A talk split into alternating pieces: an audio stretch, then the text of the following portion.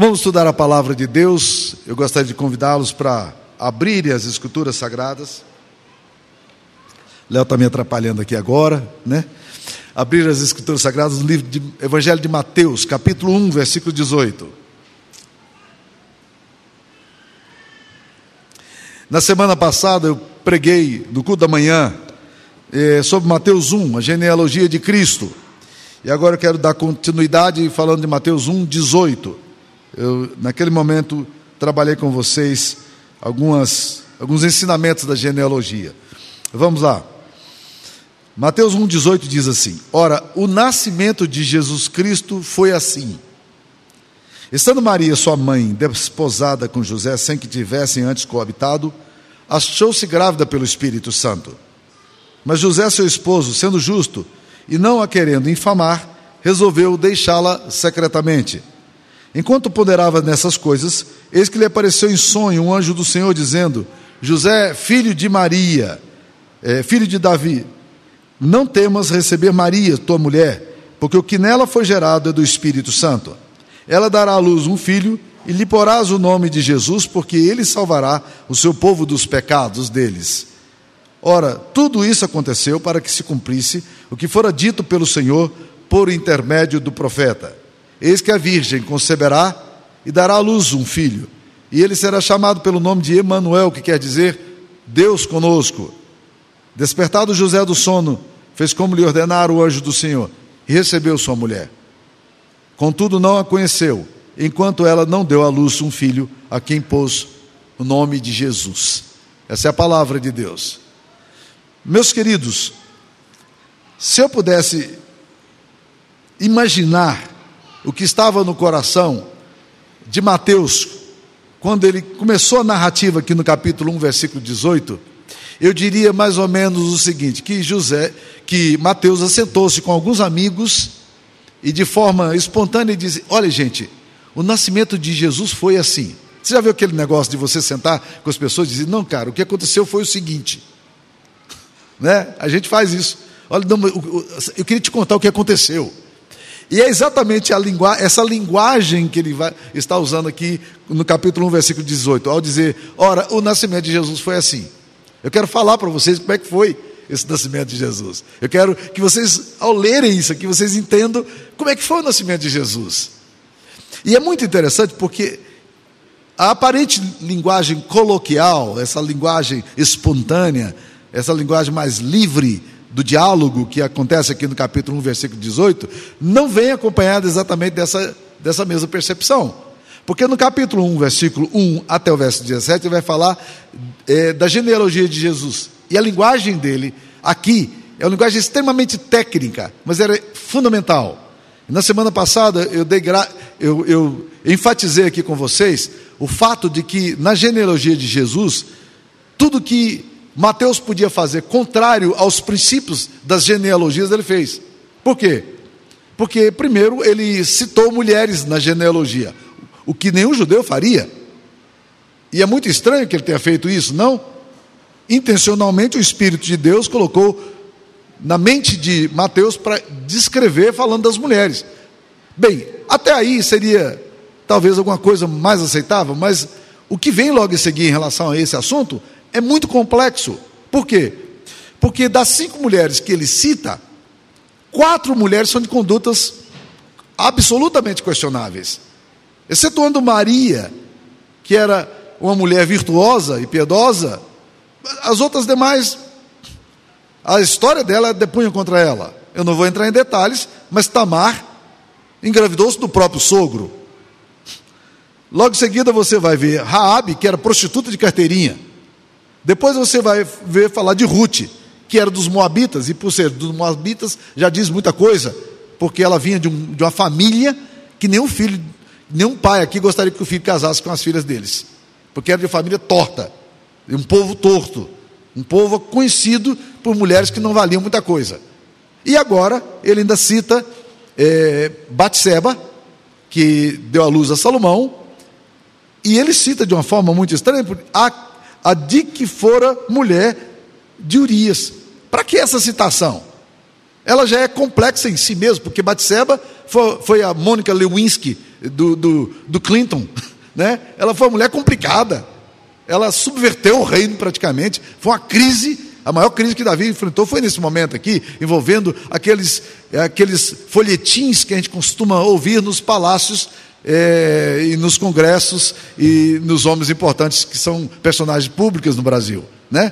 Houve traição, houve assassinato, houve adultério, uma série de coisas complicadas. E a Bíblia faz questão de dizer: Salomão nasceu da, da que fora mulher de Urias. Ou seja, é uma forma de dizer, pois Batseba também não prestava, não. Logo em seguida, meus queridos irmãos, no capítulo 1, versículo 17, que eu não entrei na semana passada, ele vai falar da genealogia, eh, mostrando que na genealogia existe um, um processo divino maravilhoso. Porque ele fala, ora, no versículo 17: De sorte que todas as gerações, desde Abraão até Davi, são 14. Desde Davi até o exílio da Babilônia, 14. E desde o exílio da Babilônia até Cristo, 14. Ele tenta mostrar o seguinte, gente, vocês estão percebendo como a história ela está seguindo um fluxo coordenado cuidadosamente por Deus? Vocês estão percebendo que Deus colocou esse negócio até em períodos de 14 gerações? Não é magnífico? É como se ele dissesse: vocês não estão entendendo como é magnífico esse negócio? A forma como Deus está dirigindo a história, fazendo até um concatenamento de ideias e de tempos e de gerações. Isso é fantástico. Isso é impressionante. De Abrão até Davi, 14 gerações. De Davi até o exílio da Babilônia, 14 gerações. E do exílio Babilônia até Cristo, 14 gerações. É como se ele dissesse: Deus está coordenando e levando a história de um jeito que ele gosta. Ele está dirigindo como ele quer dirigir. O governo está nas suas mãos. Isso é maravilhoso. E agora, Mateus, então, chegando no versículo 18, ele fala: Ora, o nascimento de Jesus foi assim. Vem cá que eu vou contar para vocês como é que aconteceram as coisas. Que coisa fantástica aconteceu. O livro de Mateus, o Evangelho de Mateus, ele é um evangelho que foi escrito intencionalmente voltado aos judeus. Ele é diferente, por exemplo, da forma como João descreve. Marcos é, é um evangelho bem mais curto, sintético. Alguém já disse que o evangelho de Marcos é para o, o homem moderno, porque ele, todas as perícopes dele são pequenininhas, né? Ele não quer gastar muito tempo divagando, ele quer ir logo no ponto central, né? João é mais teológico na abordagem, é, Mateus é voltado para os judeus e Lucas é voltado aos gentios, que não eram judeus. Por isso que Mateus faz questão de ir frisando o tempo todo a questão do cumprimento das profecias. São centenas de profecias do Antigo Testamento que se cumprem em Cristo Jesus. É impressionante os detalhes das profecias. E Mateus vai dizendo: olha, esse evento aqui aconteceu por causa da profecia tal. Esse evento. Então, Mateus conhecia muito a lei. Ele conhecia muito o Antigo Testamento. Ele sabia citar textos do Antigo Testamento e ia lá e dizia: olha, aconteceu isso lá em Zacarias, aconteceu isso aqui em Miqués, aconteceu isso aqui em Isaías, aconteceu. E ele vai concatenando as coisas. Então ele começa aqui agora dizendo: ora, o nascimento de Jesus foi assim. E eu queria falar de cinco coisas para vocês lembrarem, se possível, de como foi o nascimento de Jesus. A primeira coisa que Mateus, o evangelista, inspirado pelo Espírito Santo, vai nos dizer é que o nascimento de Jesus é sobrenatural na sua origem. A origem é sobrenatural. Tudo o que acontece aqui, meus queridos irmãos, possui o elemento da sobrenaturalidade. Maria teve uma gravidez sobrenatural tão fora das possibilidades que quando Gabriel fala para ela, descerá sobre ti o Espírito Santo, e você vai receber, então você vai se engravidar, e ela olha para ele assustada e diz: eu, eu, eu, Vão com calma. Eu acho que o senhor não está entendendo. Eu sou casada, mas não estou desposada do meu marido, então esse negócio aqui não vai funcionar, não. Maria está sobressaltada com a informação. Como é possível ter filhos se eu não tenho relação sexual com homem algum? Maria, Maria questiona.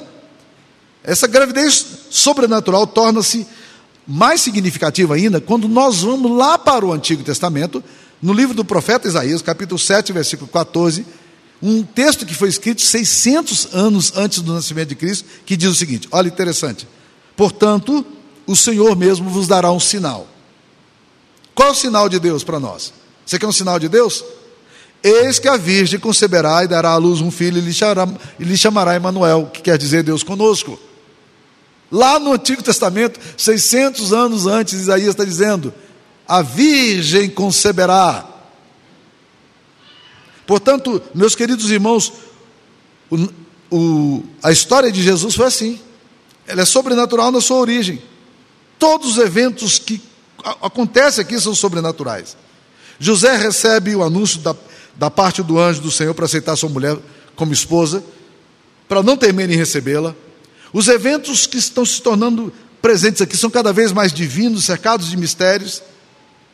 E não é sem razão, meus queridos irmãos, que na virada do século XIX para o século XX surgiu uma escola alemã de interpretação, uma escola liberal de teologia, chamada Escola da Heilsgeschichte, ou Crítica das Formas, que dizia o seguinte: olha, a Bíblia tem eventos sobrenaturais demais. Nós precisamos começar a tirar, desmistificar a Bíblia, para a gente poder chegar na essência da mensagem. O que interessa não é o Cristo histórico, o que interessa é o, é o Cristo da fé. Ou seja, na verdade estão negando toda a Bíblia. Porque se há uma coisa que existe na Bíblia, é algo, é a sobrenaturalidade. Uma vez eu preguei numa igreja no Rio de Janeiro. E eu não sei o que aconteceu com o ouvinte, mas eu acho que ele ficou assim meio chateado com a minha mensagem. O que não é muito problemático para mim, não. Tá? Eu acho que às vezes a mensagem do Evangelho ela tem que chatear as pessoas mesmo. E ele chegou para mim na porta da igreja e disse: eu tinha pregado em Efésios, e ele disse assim: Você não acha que, que quando Paulo escreveu a carta aos Efésios, ele era muito espiritual, não? Eu disse para ele: Você queria que ele fosse o quê? É interessante isso aí. O nascimento de Jesus foi assim. Ele foi, a sua origem é sobrenatural. E esse, esse é o aspecto importante da fé cristã. É que nós cremos que esse Jesus nasceu. Deus encarnou-se. Deus habitou entre nós. Deus construiu a sua tenda entre nós. Então, o primeiro aspecto que eu encontro aqui é que o nascimento de Jesus foi assim. Ele foi sobrenatural na sua origem. Segunda coisa que nós vamos encontrar aqui é que o nascimento de Jesus foi assim. Segunda coisa que Mateus vai descrever é que ele foi misterioso no seu enredo. O enredo todo que acontece. E aqui a gente precisa, talvez, o, o, o reverendo Ricardo Barbosa falou hoje da gente usar um pouco da imaginação quando a gente lê a Bíblia. E talvez aqui a gente precise usar um pouco a imaginação porque o, o nascimento de Cristo é misterioso. Aqueles que escreveram os, os evangelhos, Mateus, Marcos, Lucas e João, não têm nenhuma dificuldade de descrever os acontecimentos relacionados a José, assim como Mateus foca aqui em José. Por quê? Porque José, meus queridos irmãos, ele, ele ouve a mulher desposada dele, que não era esposa ainda, mas uma espécie de noivado, dizendo para ele: Maridão, seguinte, cara, um anjo veio aqui essa noite e disse que eu estou grávida do Espírito Santo. Tá bom para você? Vamos nessa? A Bíblia diz que a coisa foi tão misteriosa para José que por ele ser justo, ele resolveu deixá-la secretamente. O que, em outras palavras, nós diríamos num goianês bem claro, seguinte: estou fora. Isso aqui é estranho demais para mim. Eu não vou embarcar nessa. Imagine no outro dia Maria tentando explicar para os seus pais, que provavelmente eram judeus ortodoxos, de que ela estava grávida do Espírito Santo. Qualquer cristão aqui levantaria a sobrancelha, né? E faria caras e bocas diante disso. O nascimento todo é misterioso demais. José, naquela noite, ele não está dormindo direito, as coisas estão complicadas. E num cochilo, um anjo vem para ele e diz: Não temos de receber Maria, sua mulher, porque o que dela foi concebido é do Espírito Santo.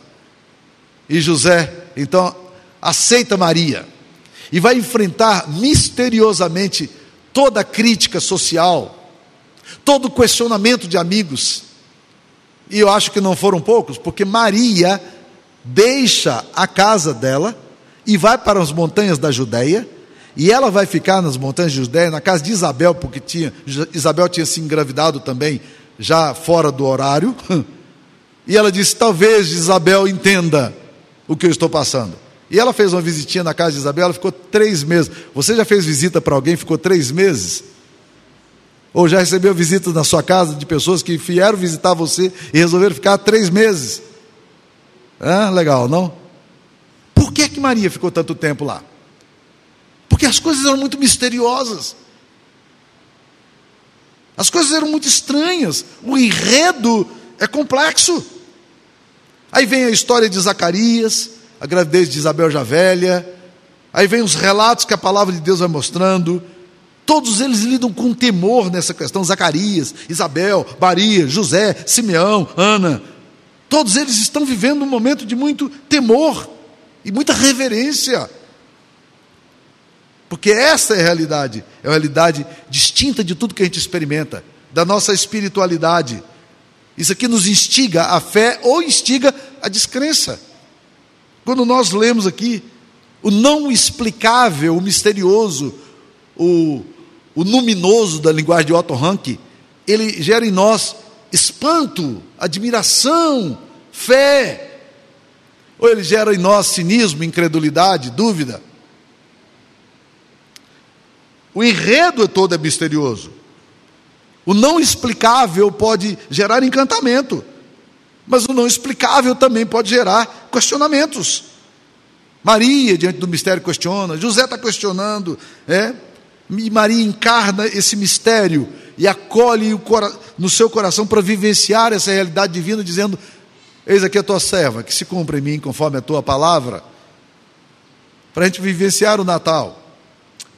Nós precisamos ser encharcados de uma compreensão de sacralidade e de mistério. E, e o mistério é esse lugar que você não consegue adentrar com toda, com toda a sua profundidade. Quantas vezes eu lido com mistério como pastor? De pessoas que sofrem tragédias, de famílias que perdem filhos e que querem saber uma resposta e que perguntam para mim, pastor, por quê? E nessa hora a gente tem que simplesmente acolher o mistério na nossa alma e dizer: Eu não sei. Mas eu sei que alguma coisa muito profunda está aqui. Eu não consigo descrever, mas há um mistério aqui presente. Então o Natal, o nascimento de Jesus foi assim. Ele foi sobrenatural na sua origem e ele foi misterioso também no seu enredo. Mas há um outro elemento aqui, que ele é maravilhoso também no propósito. Por quê? Porque quando a mensagem vem, o texto é muito claro em nos dizer que haveria de nascer esse menino. José então está ponderando essas coisas e o anjo lhe diz em sonho: Ela dará à luz um filho e lhe porás o nome de Jesus. Você vai colocar o nome nele. Ele será seu filho, ainda que não seja seu. Você vai adotá-lo e você vai pôr o nome dele de Jesus. Por que esse nome Jesus? E o texto é autoexplicativo. Porque ele salvará o seu povo dos seus pecados. O propósito de Jesus é maravilhoso, a vinda dele. Por quê? Porque ele vem para salvar o povo dos seus pecados, ele veio para salvar você e a mim dos meus pecados. Nós precisamos de um redentor. Nós não somos capazes de resolver o problema da nossa escravidão pecaminosa. Nós não somos capazes de nos justificarmos diante de Deus. Nós estamos perdidos em nós mesmos. E nós precisamos de um redentor. E Jesus é redentor. Por que é então que o anjo lhe diz: Você vai colocar o nome nele de Jesus? Porque o termo Yeshua, em grego, ele tem a mesma raiz de Yeshua no hebraico, Jesus. E em todos dois, todas as duas línguas, ele significa Deus é o meu libertador. Então o nome de Jesus é um nome que tem propósito. O nascimento dele é ele tem um propósito maravilhoso. O propósito dele é redimir você e a mim. E é por isso que o apóstolo Paulo, quando pensa no nome de Jesus, diz que Deus lhe deu um nome, Deus o exaltou sobremaneira, e lhe deu um nome que está acima de todo nome, para que ao nome de Jesus se dobre todo o joelho, nos céus, na terra e debaixo da terra, e toda língua confesse que Jesus Cristo é Senhor para a glória de Deus Pai. Então, o nascimento de Jesus foi assim, maravilhoso no seu propósito. Ele veio para redimir-nos dos nossos pecados. Eu gosto muito do termo bíblico, que é que é, aparece muito nas cartas de Paulo, justificação. É um termo complexo, é um termo legal, é um termo de juizado, é um termo forense, mas que ele significa o seguinte: que Jesus nos justifica diante do Pai. Você não é justo por você. Você não pode se apresentar diante do Pai.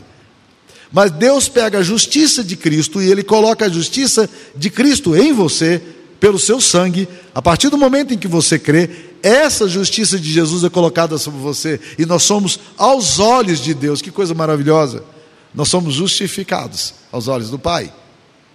Então o nascimento de Jesus foi assim ele é maravilhoso no seu propósito. Mas vamos mais uma coisa que esse texto nos diz. O nascimento de Jesus foi assim. Ele é surpreendente no seu aspecto profético. E agora Mateus então vai pegar o texto bíblico e ele vai começar a dizer onde aparece no Antigo Testamento as citações que se referem ao que está acontecendo agora. Mateus 1, versículo 22, ele diz: Ora, tudo isso aconteceu para que se cumprisse o que fora dito pelo Senhor por intermédio do profeta. Ele diz: Isso está acontecendo, gente, porque há uma profecia para isso.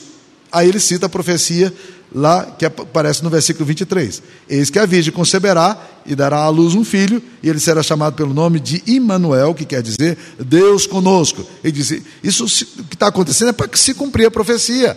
Então, é surpreendente o seu aspecto profético. Quando você vai um pouquinho no capítulo 2, versículo 5, ele descrevendo a visita dos magos, ele diz, ele diz o seguinte, versículo 6: E tu, Belém, terra de Judá, não és de modo algum a menor entre os principais de Judá, porque de ti sairá o guia, que há de apacentar o meu povo Israel. Aí, ele diz lá no versículo 5, que isso foi escrito por intermédio do profeta. Quem é que disse isso? Miqueias. Um pequeno profeta do Antigo Testamento disse até o local onde Jesus iria nascer. Olha que coisa tremenda. Cerca de 700 anos antes de Cristo, Miqueias é inspirado pelo Espírito Santo e ele fala, ó, vai nascer em Belém. Então é surpreendente pelo aspecto profético. Mas não para aí, meus queridos irmãos. Se você vai para o capítulo 2, versículo 15 de Mateus, lá vai estar dito: E lá ficou no Egito até a morte de Herodes, para que se cumprisse para que se cumprisse, para que se cumprisse, para que se cumprisse o que fora dito pelo Senhor por intermédio do profeta. Do Egito chamei o meu filho. E você vira a página, você vai encontrar de novo. Capítulo 2, versículo 17. Então se cumpriu o que fora dito por intermédio do profeta Jeremias. Ouviu-se um clamor em Ramá, pranto, choro, grande lamento em Raquel. É, era Raquel chorando por seus filhos inconsolável, porque não mais existem. Você está percebendo como Mateus vai colocando os eventos na perspectiva da, da profecia? Então, o nascimento de Jesus foi assim. Ele é surpreendente pelo seu aspecto profético. Mas o último ponto, meus queridos irmãos, e aqui eu quero concluir, é que o nascimento de Jesus foi assim, grandioso no efeito que ele causa no coração humano. Vamos começar a perceber isso aqui. Todas as pessoas que se deparam com o Natal, não o Natal histórico, não o Natal que aconteceu dois mil anos atrás em Belém, não o Natal das festas e dos banquetes, mas o Natal verdadeiro de um Deus que nasce não apenas em Belém, mas em nós, todas as pessoas que passam pelo Natal, elas não são mais as mesmas. Se você for envolvido pelo mistério, pelo sobrenatural, pela grandiosidade do Natal, meu querido irmão, você não pode mais ser o mesmo. Quer ver algum exemplo? Vamos começar por José. Quando ele recebe a notícia do Natal, ele diz: Estou fora. Eu não vou embarcar nessa. Logo em seguida, a Bíblia diz que José faz o quê? No texto que nós lemos. Despertado José do sono, fez como lhe ordenara o anjo do Senhor e recebeu sua mulher. Por quê? Porque se encontrou com uma dimensão da sobrenaturalidade. O que muda, gente, meus queridos, é esse encontro com o mistério. Mas vamos mais. A Bíblia vai falar que os magos vieram do Oriente. Os magos não tinham nada a ver com profecia. Os magos eram estudiosos, eram inquiridores, eram sábios do Oriente, lá da Babilônia. Eles andam dias e dias e dias atrás de uma estrela que aparece no céu que não tem sentido. Mas eles estão imbuídos de uma revelação divina. E aí eles chegam em Belém. E eles vão no palácio. Eles vão nos grandes templos e perguntam onde é que está o recém-nascido rei dos judeus. Porque nós vimos a sua estrela no Oriente e queremos adorá-lo.